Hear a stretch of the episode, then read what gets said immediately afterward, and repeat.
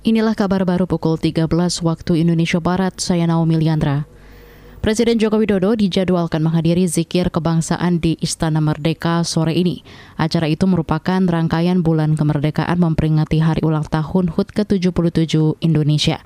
Kepala Sekretariat Presiden Heru Budi Hartono mengatakan, zikir kebangsaan akan diikuti oleh tokoh lintas agama. Di 1 Agustus ini, sore ini, kita membukanya dengan acara zikir kebangsaan yang akan dihadiri oleh tokoh-tokoh agama, lintas agama, dan juga Bapak Presiden Republik Indonesia juga akan hadir di sore hari sampai dengan menjelang malam.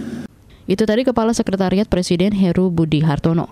Sementara itu Sekretaris Kementerian Sekretariat Negara Setia Utama menambahkan, bulan kemerdekaan juga akan diisi sejumlah kegiatan. Di antaranya pameran arsip dan mobil kepresidenan di Sarinah pada 13 hingga 22 Agustus hingga peluncuran Taman Mini Indonesia Indah TMII. Tahun ini HUT RI mengambil tema pulih lebih cepat, bangkit lebih kuat.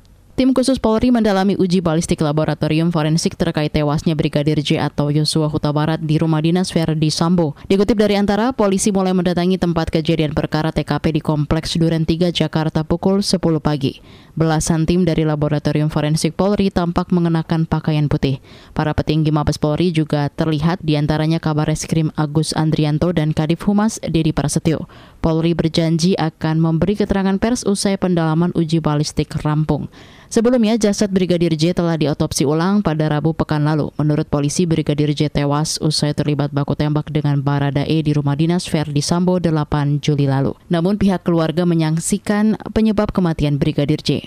Beralih ke informasi mancanegara. Kepala Junta Myanmar Ming Aung Hyang akan memperpanjang keadaan darurat di negara itu hingga enam bulan.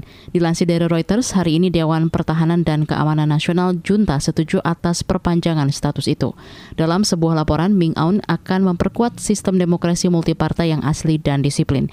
Dia mengklaim sistem itu merupakan keinginan rakyat. Militer Myanmar pertama kali mengumumkan keadaan darurat setelah merebut kekuasaan dari Aung San Suu Kyi Februari tahun lalu. Kudeta dilakukan dengan dalih ada kecurangan pemungutan suara dalam pemilihan pemilihan umum November 2020 yang dimenangkan Partai Aung San Suu Kyi. Militer Myanmar berjanji akan mengadakan pemilihan baru pada Agustus 2023. Demikian kabar baru KBR, saya Naomi Liandra.